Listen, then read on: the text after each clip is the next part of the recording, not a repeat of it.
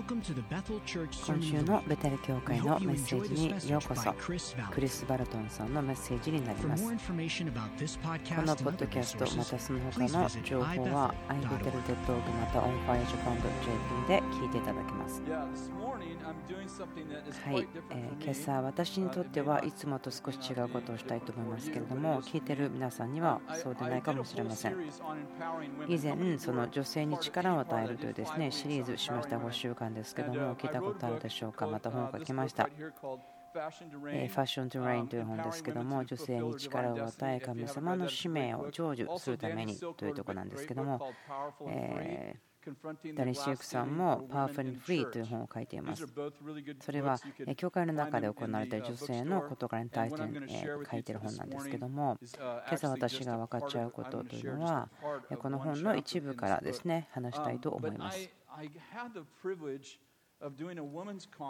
私は女性のカンファレンスで講師として語ることがありました。1ヶ月半ぐらい前だと思うんですけども、それは私の最初の女性のカンファレンスの講師として語らせてもらうことでした。本当に聖霊様は女性を愛していると思います。本当ですよ。ソロモンは言ってますよね。いつも見つけるものは神様からの好意を受けると言ってます。ですから神様と好意を受けたかったらどうぞ結婚してください。あなたにとって良いことだと思いますよと言ってますね。このカンファレンスでは最初そのメインスピーカーでしたので、あとですね7名ぐらいカンファレンスがありましたので4日間のカンファレンスでした。最初5セッション私が語る予定だったんですけども、とても興味深いことがその時に起こりました。以前は決して起こったことがなかった出来事です。私がまだメッセージを語っている時、終わった時にですね、次のセッションを語るはずのスピーカーの方たちですね、私以外はみんな女性の方たちだったんですけども、私のところにやってきて、私のセッションあなたが語るべきだと思うんです、お願いしますと言ってですね、彼女たちが語るはずのセッションをくださったので、私9つのセッションを話すことになりました。ですから私がこのベテル教会で5週にわたってその女性を解放する、女性に力を与えるという話をしましたけども、その特にそのパウロが3カ所にわたって女性を制限すると言われている何かそのような場所に対して聖書箇所ありますよね。特に女性の方はアクシデント的にどこってすぐ言える、覚えてしまったかもしれませんけれども、そのオーストラリアのカンファレンスまではその女性に対して3つの制限を与えているというその箇所、特に話したことはありませんでした。でもそのカンファレンスでは時間がすごくたくさんありました。そして準備してたことが終わってしまったのでということで、その参加者の話をしてみました。普段そこでその参加者の話をしないということはですね、とても話すのが難しいところですね。そのいろいろな人がいるところで話すのが難しいことです。複雑ですから。そしてまたその説明がうまくなければ、またその私はその女性を解放するために話します。でもそれ上手に話さなければ女性は制限されるべきだと思っている人がいろいろ言ってきますから大変なことになってしまいますし、私の説明をしようと思うとすごく時間がかかります。それだけではないし、その複雑というふうに言ったらいいでしょうか。ですからその女性のカンファレンスにおいては私にその1時間半が1セッションなんですけども、そこでいただきました。ですからそのギリシャの文化、バックグラウンド、いろいろな自分が前に調べたことを話したんですね。でそれは全然こう感情をかきたてるようなセッションではありませんでした。時にですねそのスピーカーの方はその心が震われるようなその感情的な応答を求める時もありますけども、自分が喋ってる時は教えたことの中で本当に退屈なつまらない平たい時間だと思ってたんですけども、だいたいセッションの35分40分ぐらいになった時ですけども、その聞いていた女性たちが泣き始めてしまったんです。でその泣き出す声がすごく大きかったので教えるのが大変な声になって、ある女性は立ち上がり部屋から出て行って廊下で叫んでいました。泣いていました。ですから私は何が起こったんだろうと思ってたんです。そのカンファレンスをリードした女性ですけども、主任牧師だったんですね。そのカンファレンスが行われている教会ので、彼女は70代ぐらいでした。とても楽しい女性です。私を招待してくれた方なんですけども、で後で話した話があります。そのカンファレンスの後に、私は牧会を40年間しています。で4年間は主任牧師をしています。そしてまた彼女はそのオーストラリア全体のチェアンさんのグループのリーダーもしています。でも彼女こう言ったんですね。この教えのことのゆえに何か自分は間違ったことをしているに違いないと何かいつも思っていました。そしていつもそのことは私のクリスチャンの人生をいつも後ろから何か追いかけてきました。でも今日初めて自由を感じましたと言ったんです。でも自分はすごくこう地味に読みながらこれは退屈だなと思って話していました。で聞いている方がすごく静かだったんですね。想像していただけると思うんですけども、でそのことを今日は日曜日ではありますけどやってもいいでしょうか。最初の礼拝でですねやってみたんですね。26ページ準備したんですけど6ページ目で時間切れになってしまいました。本当に準備はちゃんとしてあったんですけども、なんかうんと昔の映画館のように、はい、一つビデオ終わりました。ビデオに行くのでちょっと、はい、お休みしてまた戻りましょう。そんな感じになりました。はい、では素早く祈りましょう。聖霊様、あなたがしていることを感謝します。あなたに祈ります。啓示の霊を与えてください。彼らがこの理解を理解してくれますように。アーメン。はい、それでは私の以前の5つのメッセージ聞いたことがない方、少しあなたにまとめですね、オーバービューを語らなければなりません。そうでなければ全然筋が通らない話になってしまうと思いますから、前に聞いた方ですね、そしてまた時間が今日少ししかないということも分かっていますけれども、その復習をすること自身には無理と思うのでそれをします。マラキ書とマタイの間、今何があるかというと、400年の沈黙とよく言われます。カトリックの方はそう同意しないんですけども、でもそれが今日のポイントではありません。マラキ書とマタイの間には400年間があるんです。でこの400年の間に何が起こったかというと、イエスが地上を歩いた、そのイエスが来た時、でもその前はですね、ユダヤ教というものがありました。ファッション・トゥ・レインという本を書きましたと言いますけども、その本を書いている時ですね、執筆中の時に編集の方から電話があって、あなたが書いている本4万字ですね、お願いしたんですけど、その倍の長さで書いてくれませんかと言われたんですね。で自分はもうすでに3万字で疲れてしまっていたので400時間リサーチしました。でその時間ですね、調査調べる勉強する時間が与えられたのを感謝してます。今それは一緒だと思うんですけども、本当にその女性のためではなくて福音のために新しい道が開けたと思うんです。この400年間の間にできたユダヤ教というその宗教ですけども、皆さんそのユダヤ教ジュデイズムというのを知っていると思うんですけども、私は昔こう思ってました。それは旧約聖書の宗教だと思っていました。でも実際にはそうではなかったようです。イエスが地上を歩いた時にはそのモーセの律法というその世界社会を歩いていたわけではありません。例えばパリサイ人という言葉は旧約聖書に出てきません。旧約聖書でも一度もサドカイ人という言葉も出てきません。またその書記ということの仕事ですね、そのイエス様の時と旧約聖書全く違っていました。私が分かったのはこれです。サドカイ人、パリサイ人、書記、この人たちがユダヤ教といわれる宗教を立て上げた。これはモーセの律法を元にして作ってしまったものでありますけども、でも全く別の宗教になってしまった。イエスはその1世紀の時にいましたけども、でもそれは1世紀にあったモーセの律法の中ではなくて、1世紀にあったユダヤ教という宗教の中にいました。例えば旧約聖書、律法がありますね。10回とかレビ記の律法、そしてまた食事や性的なこととか結婚のこととか、そんないろいろな律法がありますけども、戒律がありますけど、252の律法がありました。そしてユダヤ教の時には613律法がありました。この中のほぼ100ぐらいの律法というのは女性に敵対したような内容が書かれている。パレスサイ人は女性を憎んでいました。ですからイエスが圧迫されている人たちを解放に来た時は誰でしょうか。誰になるんでしょうか。ユダヤ教の中では女性でした。ですからいい言葉ですね。皆さん聞いてますね。この話を少し読んでいきたいものがあります。ユダヤ教という話の説明なんですけども、イエス様が地上を歩いていた時ですね。もちろん新約聖書というものは書かれていませんでしたね。でもその時代にいた人たちはユダヤ人、ローマ人ですね。なぜならばユダヤ人はローマ人の支配の下にいました。そしてギリシャ人がいました。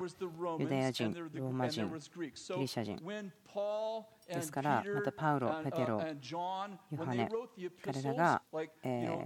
紙書きましたね。福音書の後に使徒の書簡がありますけども、それはその3つの種類の人々に対して、文化とかに対して書かれています。少しユダヤ教の話説明をしますけども、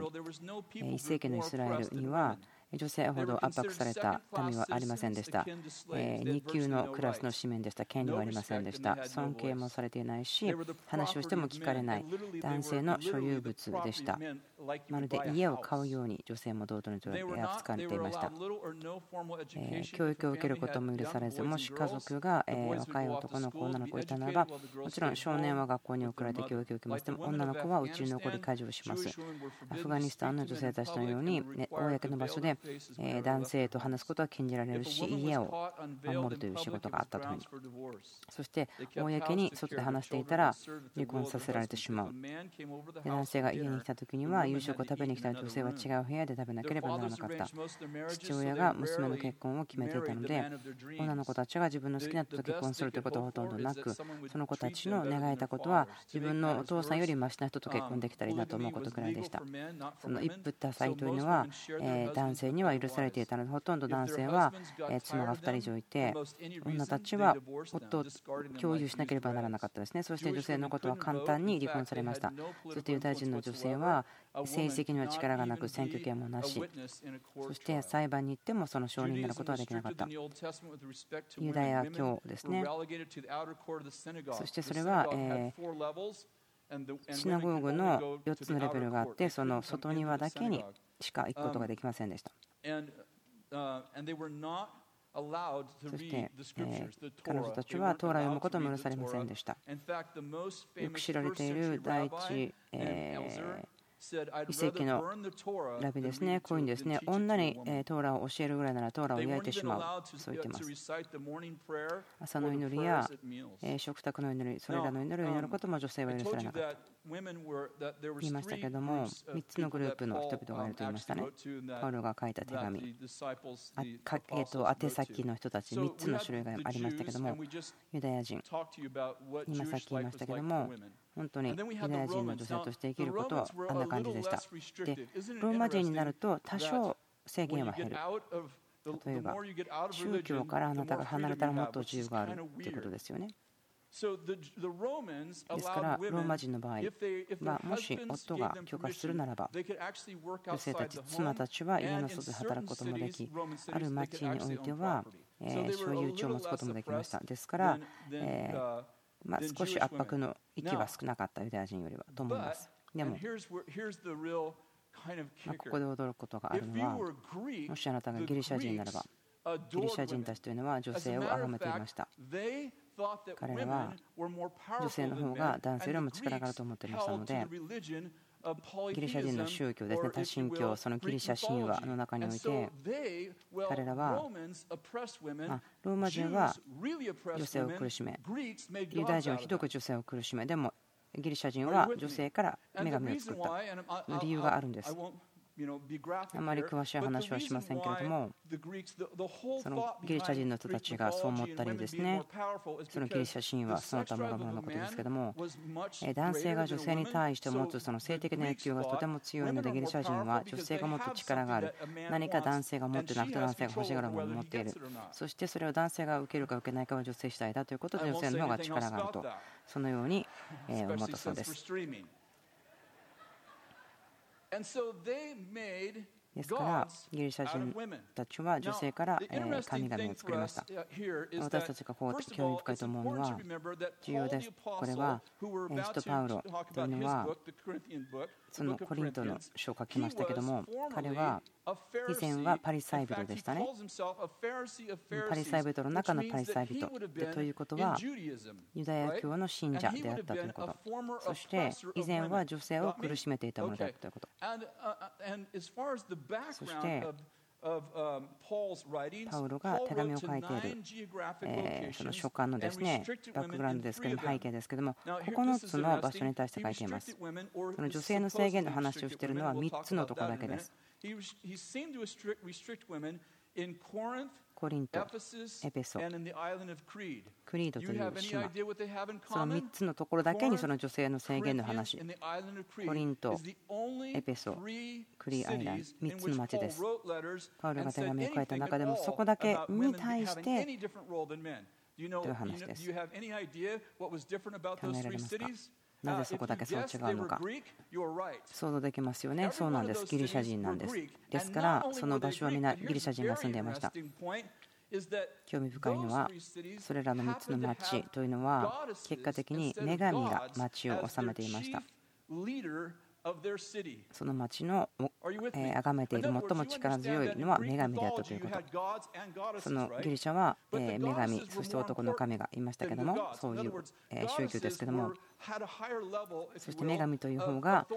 権威が高く持っていた他の神々よりも女神の方が高かった。これらの3つの町、コリントは礼拝していたのはアフロダイテスですね、愛の神、女神ですけども、エペソ人はダイアナという女神ですけども、豊穣の女神、そしてクリーアイランドの人はテキスヤという女神を礼拝していました。また発音が違っているかもしれませんけども、ポイントはですね、その地その場所の神、女神、女の神でした。ですからパウロがこの3つのところだけに特定して書いていることがあるんです。その他のところでは男性女性の違い、そのリーダーシップとかの話をしていないんです。例えばローマ人に対して書いているときにはこう言ってますよね。女性の制限の話をせず反対にこう言ってますね。ローマ人に書いています。キリストにあっては男性も女性もありません。そういうふうに書いています。私が言わんとしていること分かるでしょうか。重要だと思うんですけれども、初代教会の人たちというのは私たちが今持っているのは新約聖書というのは持っていませんでした。ですから一つの教会がこの手紙全部を持っているというところはありませんでしたね。この新約聖書を持っている教会は一つもありませんでした。ですからこの手紙ですね、新約聖書の手紙ですけども、全部持っているところはありませんでした。そしてパウロが手紙を書きました。それは特定の教会に対して、その教会のその受け取る人ですねに、この人たちに呼んでくださいということも書いていました。例えば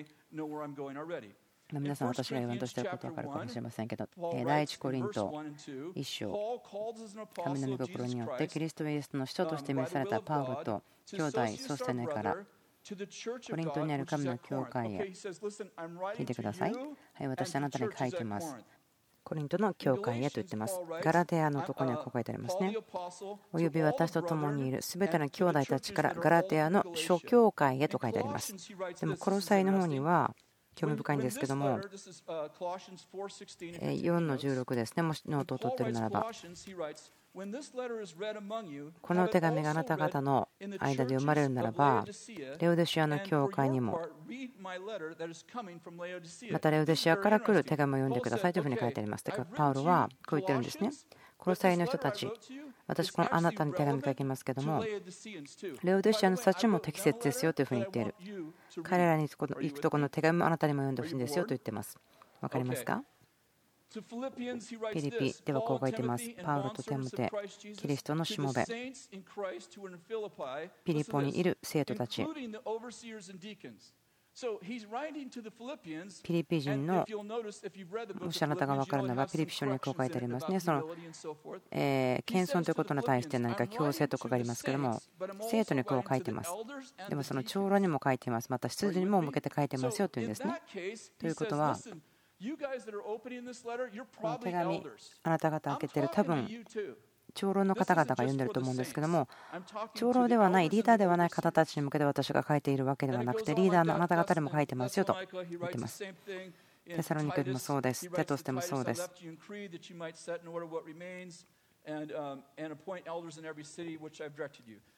その長老の話がありましたけども、ポイントはこれです。このコリントの手紙を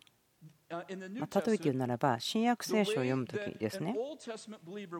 旧約聖書の信者、ユダヤ人でしたら、レビ記も民数記とかみんな知ってますね。この本は土台として書かれています。すべてのイスラエル人はこう生きるべきと言って書かれている本ですね。でもコリントの書というのは、コリント人の人たちに特定の問題を提示するために書かれた本です。ある物事、問題を教えるため、解決のために、そのコリントの人たちに書かれている手紙ですから、同じ旧約聖書を持って、このレビ記もそうだし民数記もそうだよ、同じだよというふうにすることはできません。モーセの律法に対して、またそのモーセ五書に対してユダヤ人たちが接するように接してはいけないということですね。でも新約聖書はこの手紙ですから、適応するというのは、ある人たちがあることに対してということだと思うんです。聖書にも書いてありますけども、この教会のどこにある教会の人たちがこの手紙を読んでくださいと、そこまで宛先が書いてありますから。ですから神様が状況に対して与えた助言ですね。一個の特定の問題、課題に対して神が語っているその助言を、全てのことに対して適応するべきやり方として考えてしまうならば、それはよく働かないと思います。ですから私たちが人の手紙から学ぶことができるのは、神様がどう考えるかということだと思うんです。でもこの特定なこの何章何節っていうのを適用しようと思うならば、それはあなたの特定な状況が同じ文化背景状況をこの聖書と持っているという時だと思うんです。わかりますか？言いますよね。私聖書を信じてますと人々言いますけども、私はこう言いましょうか。あなたは聖書を信じてますね。でもあなたはあなた自身の考えとか文化とか背景によってフィルターしてるでしょ、振るってるでしょ。いや、そんなことしません。じゃあこう言いましょう。例えばあなたの息子さんがポルノで問題があります。牧師のところに行って授業もらいました。そして目を片一方抜いて腕を半分切られて帰ってきて、そしたらあなたは良い授業もらったねと言いますか。でもイエス様がそう言いましたよね。ですから私たちは自分の考えによってプロセスしますよ。あなた聖書を信じてると言いますけども、でもあなたは自分自身の文脈に当てはめてもちろん考えますよね。ですからあなたがの子供が目を半分抜いて腕を切って帰ってきたら、いやイエス様が言ったから、あすごい良い助言もらったねっていうのではなくて、あなたは警察に電話するでしょう。そういうことです。あなたは理解しますよね。そのイエス様が話していることに対しても、その文脈というか、その状況に対してイエス様が語っているから、全部の状況に対してこうしなさいと言っているわけではないということです。理解できてますかね？すごくはっきり分かるといいと思うんですけども、旧約聖書覚えてますか？呪いというのがありますね。女性の上にある呪い、それはあなたは出産の時に苦しみを増すということがありますけども、あなたの夫があなたを支配する、それは呪いです。旧約聖書にそうあります。でもこれ、夫があなたを支配するではなくて、男性が女性を支配するではないですね。ヘブル語では、もちろん旧約聖書はヘブル語で書かれていますけれども、女性という言葉、そして妻という言葉、違う言葉があります。そしてまた男性、そして夫、違う言葉があります。ですから私たちは確実に分かりますよね。その呪いというのは、あなたの夫があなたを支配すると言われたんですね。男性が女性を支配するではないです。ヘブル語は違いますから。でももっと複雑になっちゃうというのは、新約聖書になるとギリシャ語で書かれていますけども、ギリシャ語で男性、夫、同じ言葉なんです。そしてギリシャ語で女性と妻という言葉同じなんです。ですから、この聖書が、または神様が夫と言ってるのか、人と言ってる、男性と言ってるのか、また妻と言ってるのか、女と言ってるのか、あなたが判断しなければならない。私のポイントはこれです。旧約聖書において、妻たちは夫に従順する、服従する、そして夫は妻を支配する。旧約聖書の中にも女王はいます。そして裁き司はいます。また女預言者がいます。それは女性ですね。それだけではなくて、その人たちのことを私たち祝います、喜びます。ということは、十字架の後、イエスが呪いを打ち砕き、庭で起こったこと、十字架の後に起こったこと、女性は50人の教会の長老にはならなかったけれども、国の女王ではあった。何か納得できない思いがきませんか？聖書を合理的に読むつもりはないですけど、どこかおかしいと思います。私の疑問は、イエスが十字架で死んだ時に、イエスは呪いを打ち砕く時に死んだ。じゃあ女性はいつ自由になるんだろうか？旧約聖書においては、夫が妻を支配した、男性が女性を支配したのではないんです。その身というのは、彼らは結果として女の裁き司、女預言者たちがいたということです。今私たちのとこで考えると、それは不可能だと思ってしまうかもしれません。説明が難しいというところですけども、パウロが書いた手紙です。第1番目の礼拝では3つのうちの1つだけしか話せなかったんですけども、第1コリント7章を開けていただきたいんですけども、コリント書の話をしたいと思うんですね。もし分からなかったらその話をしたいんですけども、これはギリシャの町であるというふうに、そしてギリシャの女神が崇められていました。宮殿の神殿の娼婦がいました。特にコリント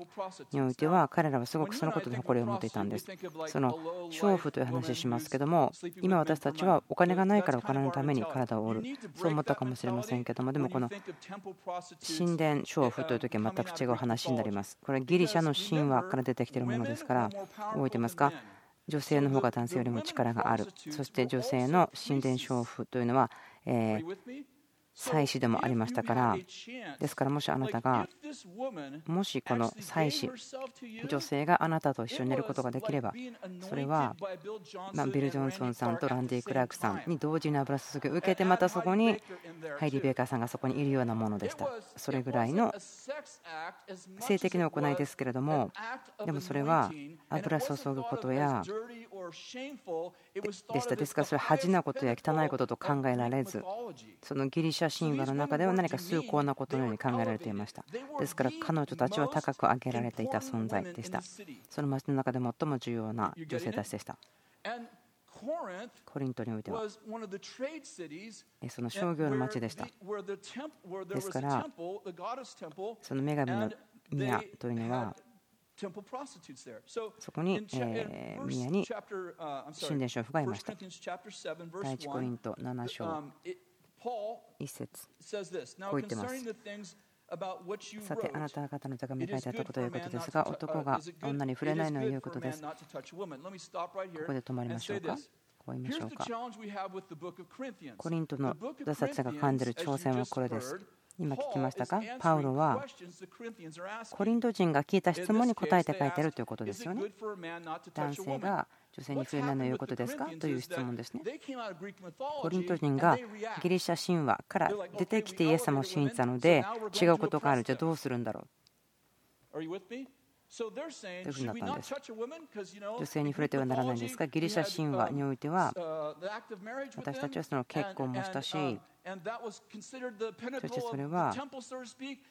何か宮で使えることでもあったと思っていた。じゃあ今それがイエス・キリストを信じる人に変わったから女に触れないべきですかと。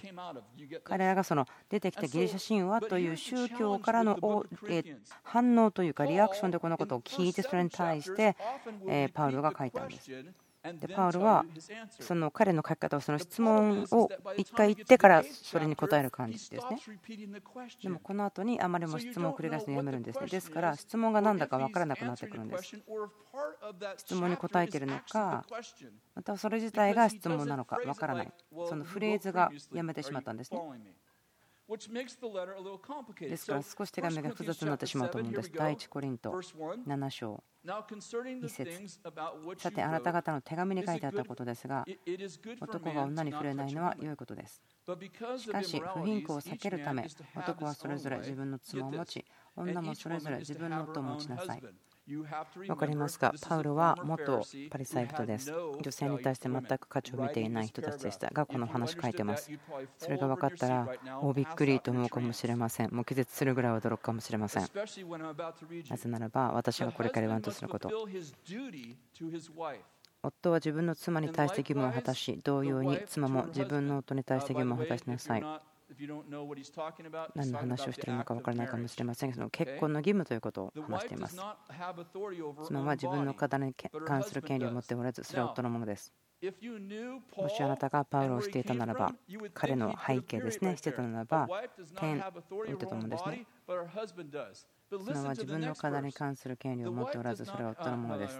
もうこれで終わりと思ったかもしれませんけども、同様に夫も自分の体についての権利を持っておらず、それは妻のものですと言っています。わかりますか。女性は所有物とされたところから、彼女の夫の体の権利を持つというところに変わったんですよね。もう驚いてください。お願いします。これはショックです。パリサイ人が書いたんですね。夫よ、あなたは自分の体の権利を持っています。あなたの妻があなたの体の権利を持っています。これはすごく驚かされることですね。5節、互いの権利を奪い取ってはいけません。ただし祈りに先進するため合意の上でしばらく離れていて、また再び必要ならというなら構いません。あなたが自制力を書くとき、サタンの威力にかからないためです。10節、次にすでに結婚した人に命じます。命じるのは私の握手です。妻は夫と別れてはいけません。もし別れたのだったら結婚せずにいるか、それとも夫と和解するかどちらかになさい。聞いてください。これは妻、夫、離婚できますかできませんか、離れますかできますか。私がこの話した後に、そのなんかまで DV の時の状況の方をどうするんですかと、決して離婚してはいけないならそれはどうなるんですかと。自分が今話しているポイントはそれではありませんから、多分その離婚ということに対して保証するべきだと思うんです。状況的に夫が妻、子供たちを暴力を常習的にしているならば、それは良くないことです。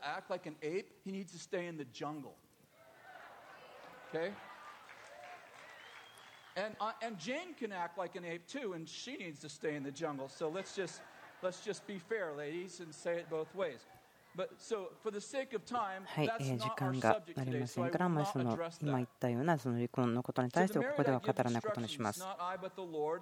既に結婚した人に命じます。彼女が去るならば彼女を結婚してはならない、または和解しなさい、夫と和解しなさい。女性は男性を離婚するということがユダヤ教においてはありえませんでした。女性は夫を離婚することはできなかった。男性が女性を離婚することはできた。だけどパウロはその後ろを完全に離れたんですね。こういったのは私たちの視野から見たら制限されていると思いますけども、このユダヤ教の人たちから見たらものすごい解放です。分かりますか。12節、信者の男子に信者でない妻があり、その妻が一緒にいることを承知している場合は離婚してはいけません。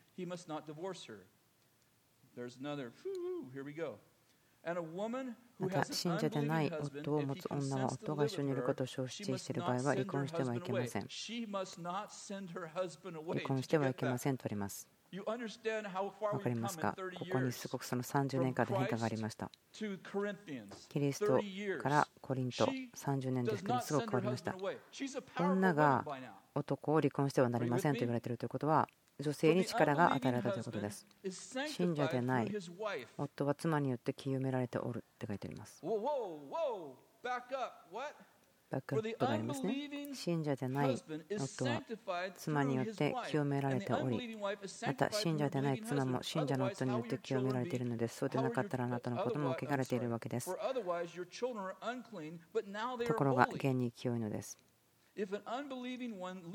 もし信者でない方のものを離れていくのであれば、離れていかせなさい。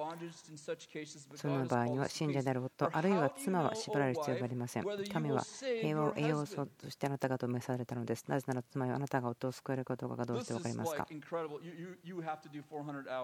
れは400時間のリサーチをしないとですね、わあすごいと思うのは分からないかもしれませんけども、この方が、パウロが言ったのは、妻たちを、あなたは夫を救えるかもしれません。でも、もしあなたが彼と共におられないならば、妻たちを、あなたは彼を清めとしてますよというふうに言っていますから、驚くべきことです。私たちが学んだことはこれですね。パウロがコリント人への手紙を書いたときに、女性と男性に書いています。男性に対してまた女性に対しての教えがあります。ある人たちは言うんです。コリントへの手紙というのは男性宛てに書かれているというふうに言っています。少しですね、先に進みますけども、時間が後で使えればいいと思うんですけども、第1コリント14章、愛を追い求めなさい。また御霊の賜物、特に予言することを熱心に求めなさい。異言を話す者は人に話すのではなく神に話すのですというのを誰も聞いていないのに自分の霊で奥義を話すからです。ところが予言する者は徳を高め、勧めを出し、慰めを与えるために人に向かって話をします。聞いてください。私はあなた方が皆異言を話すことを望んでいますが、それよりもあなたが予言することを望みます。止まりましょうか。十分ですね。皆、あなた方が皆というふうに書いてあります。とても重要な理由はですね、人々がこの手紙をその男性宛てに読んだときには、あなた方男性が皆とかっていうふうにですね読んでしまうんですね。ここあなた方が皆と書いてありますから女性も含まれているということですね。でここで女性以外はと言ってませんから、特にパウロはそういうふうにしません、ね、皆が予言しますというふうに書いてますから、あなた方が予言するとか書いてあります。26節になりますけれども、重要な26、兄弟たちはどうすればよいのでしょうか。あなた方が集まるときにはそれぞれの人が賛美したり、誰がですか？それぞれの人が教えたり、目標を話したり、意義を話したり、解き明かしたりします。そのすべてのことを時を高めるためにしなさい。31節、あなた方は皆が代わり代わり予言できるのであって、すべての人が学ぶことができ、すべての人が勧めを受け取ることができるのです。すべての人と書いてあります。すべてとか皆とか書いてありますね。なぜならばパウロは男性も女性もということです。で妻に話し、夫に話し、パウロはみんなすべての人に書いてあるということですね。みんなすべてということはすべての人が予言できます。で教えることができます。予言もできますし、教えることもできますし、歌うこともできます。みんながです。ではチャレンジはここです。聖書の中で最も制限をしているようなところ、第1コリント14の34、教会では妻たちは黙っていなさい。彼らは語ることを許されていません。日本もいいように服従しなさい。もし何かを学べたければ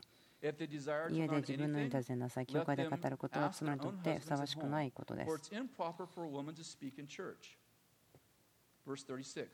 36節、神の言葉はあなた方のところから出たのでしょうか、あるいはまたあなた方だけに伝わったのでしょうか。37、自分を預言者あるいは御霊の人と思う者は、私があなた方に書くことが主の命令であることを認めなさい。もしそれを認めないなら、その人は認められません。2つのですね考え方がこの部分からあるんですけども、聞いたことあると思うんですね。その女性が教会のドア入ってそして話していたら、そこには理由がありますね。で、一つの考え方は文化とかから背景から読み取ろうとするところなんですけども、これは男性と女性が右左に分かれて座っています。ですから女性は自分の夫に質問をする、そのメッセージをしている途中に、だからそのカオスになってしまったので、パウロが女の人たち、あなたが問題のその種ですから静かにしていてください、もう全部喋らないでと言ったと思われる。そのようにして解決した。男性と女性が離れて座った。本当の伝統だったようですね。男性と女性がその教会の中では混ざって座らないということだったんですけども、でもそうなるとですね、ここに問題があります。まずこれヘブル人に対して書かれた手紙ではありません。ヘブル人のようにこのコリント人たちはその旧約聖書の律法を知りません。もしこのことを男性が知っているヘブル人に話す、そして女性は知らないということになれば分かりますけども、でもここではそうではないんですね。コリント人ですから、多神教の人たち、ギリシャ神話の教えから抜けてきた人たちですから、男性も女性と同じぐらいにしか分からない。ですからこのところは、その妻たちがあなたの夫に対して家で聞きなさいと言ったならば、じゃあではその夫がいない女性たちは誰に聞くこともできませんねということになるでしょう。で、そのような会話が続いてしまいますよね。はい、今皆さん聞いてらっしゃるの分かりますね。はい、退屈をにしているのか、でもいや聞いてるということにしましょう。で、この答えを他の方向から見ると、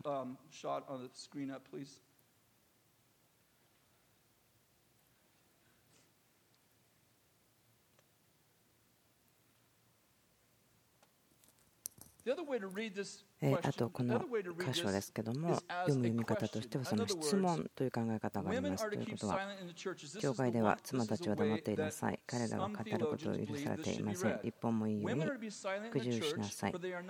もし何かを学ぶときれば家で自分の夫に尋ねなさい、教会で語ることは妻にとってはふさわしくないことです。は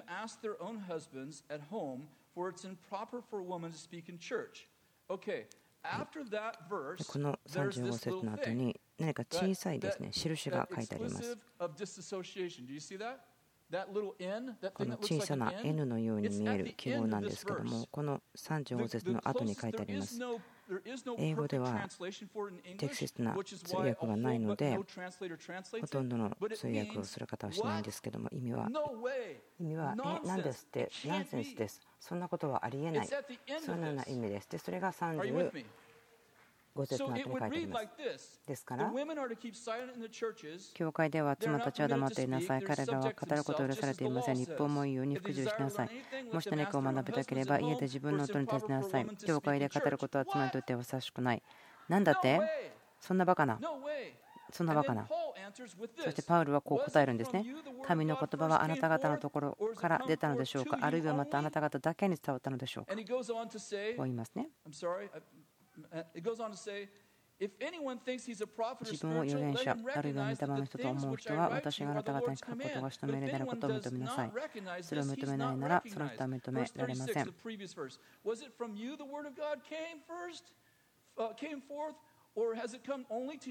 神の言葉はあなた方のところから出たのでしょうか、あるいはまたあなた方だけに伝わったのでしょうか。35と36の間にはこういうふうに書かれてないところがあります。そんなバカな、どういう意味ですか。そしてパウロが答えているんです。神の言葉はあなた方のところから出たのでしょうか、またあなた方だけに伝わったんでしょうか。聞いてください、私が語っているのは主の命令です。それが分からない人たち、認めない人、見た目の人と思っているならば、でもその人は認められませんよと言っていますね。37、38ですけども、説明がちゃんとできていると思うんです。なぜならば第1コリント、あと残り6分だけなんですけども、第1コリントの11のところ、さっきも話しましたけども説明しませんけども、パウロはこう言ってます。キリストがすべての男性の頭、男性はすべての女性の頭。あ、分かりました。神はキリストの頭。キリストはすべての男性の頭。そして男性はすべての女性の頭。ここに問題があります。覚えていますか？その女性という言葉と妻という言葉はギリシャ語では同じと言いましたね。そして男性という言葉と夫という言葉もギリシャ語においては同じだと言いました。ですから2つのこの聖書箇所を読むことができます。方法があります。ということは神がキリストの頭であって、キリストは男性の頭、そして男性は女性の頭というふうに言ってしまうと、呪いよりも福音の方が制限が多いんですね。なぜなら呪いは妻が夫の下に入るというものですね。その男性全部ではないんです。ということは、この聖書箇所を男性が妻の頭というものならば、この福音は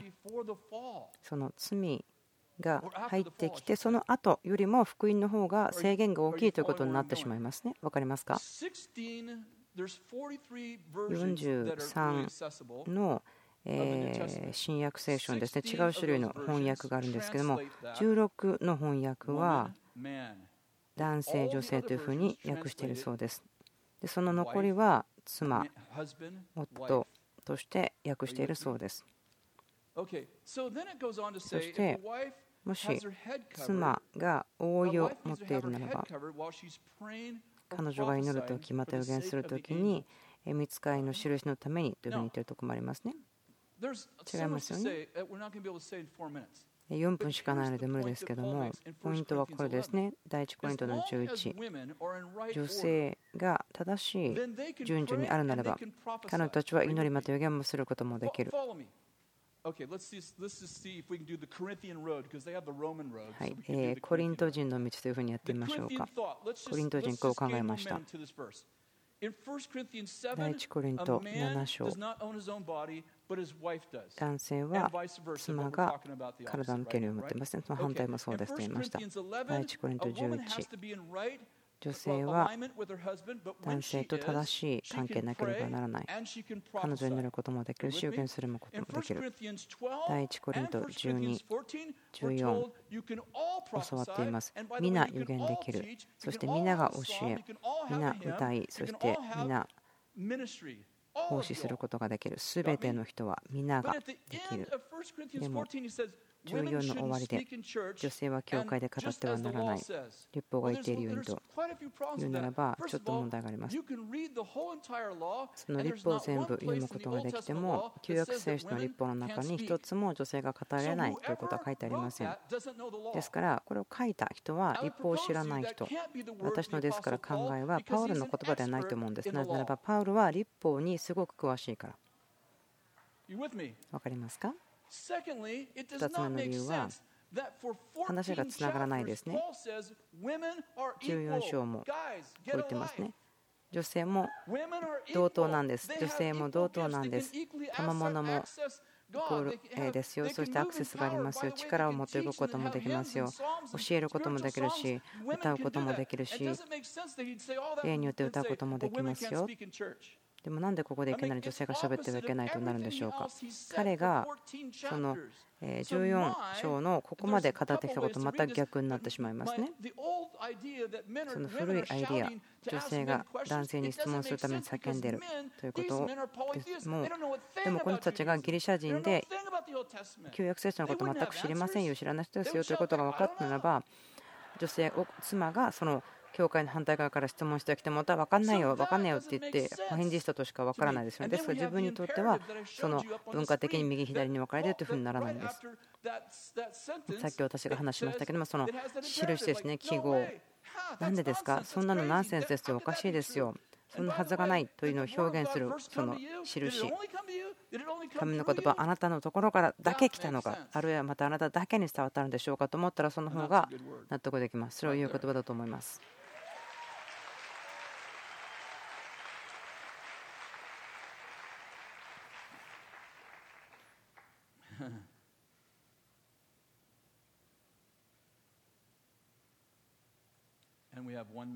そしてあと残り1分です。でまだあと2節話してないところがあるんですけども、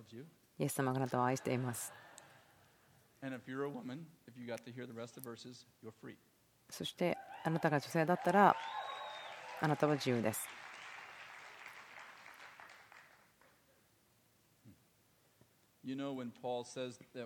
パウロが第一テモテの2章でですね、女性その子を産むことによって救われますと言ったところがありますけども、その話ちょっとしてもいいですか。覚えてますか。パウロの手紙ですね、テモテに対して書いてる。彼は教会のリーダーでしたけども、エペソの教会のリーダーでした。でもそこのダイアナですね、治めている豊穣の神、女神ですけども、豊かさの神ですね、豊穣の神ですから、彼女は安産の神みたいに知られていたんですね。妊婦さんが子供を産む時にも、その子供を産むことで女は死なないということで知られていました。ですからパウロがここで言ってるのは、女性が神と正しい関係にあれば、子を産む時にも死にませんと言っていることです。救われますということ。だからこの女神が彼女を守る必要はないと言っています。その信者の女性が神とつながっているからです。その天国に行けますかというふうにして救われるという意味ではないんです。子供を産むことによって天国に行きますかではなくて、子供を産むことによって救われるというのはなぜそう書いたか。そのテモテ、またその場所においては、女性が改心するのが難しかったんですね。女性が妊娠した時に、その地域においてはエペソの町に旅をしてきて、そこで子供を産もうとしたんですね。それをすることによってダイアナというその女神が彼女を守ると思っていました。ですからここでパウロは安心させようとしたんですね。イエス・キリストを通して守られますというふうに言いたかったんだと思います。テモテのとこの話ですね。ちょっとだけ話したんですけども、もしかしたらあなたそれを楽しむかもしれません。隣に女性の方がいたら、適切に肩に手を置いてください。はい、カリフォルニアですからね、ちゃんとその適切にと言いたいんですけども、今になりましょう。女性のために、主よ、私たちは解放します。呪いの力を打ち砕きます。私たちの女性の上にある力、彼らを小さくしようとするもの、そしてあなたの夢を達成することができないという力、またその人の他の人の夢をしなければならないという声、教会の中で祈ります。教会の中で、また教会の外でも力強くなりますように。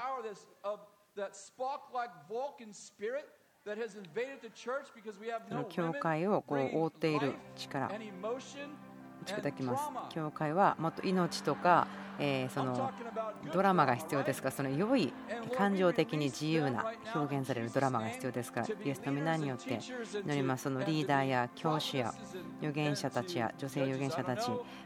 裁き司たち、またその、女王たち、解き放ちます。彼女たちが飛んでいけるように、飛んでいけるように、飛んでいけるように、イエスの皆に。今週のメッセージ聞いてくださってありがとうございます。Bethel.tv また他のエキサイティングの新しい情報があります。また onfirejapan.jp でも聞いていただくことができます。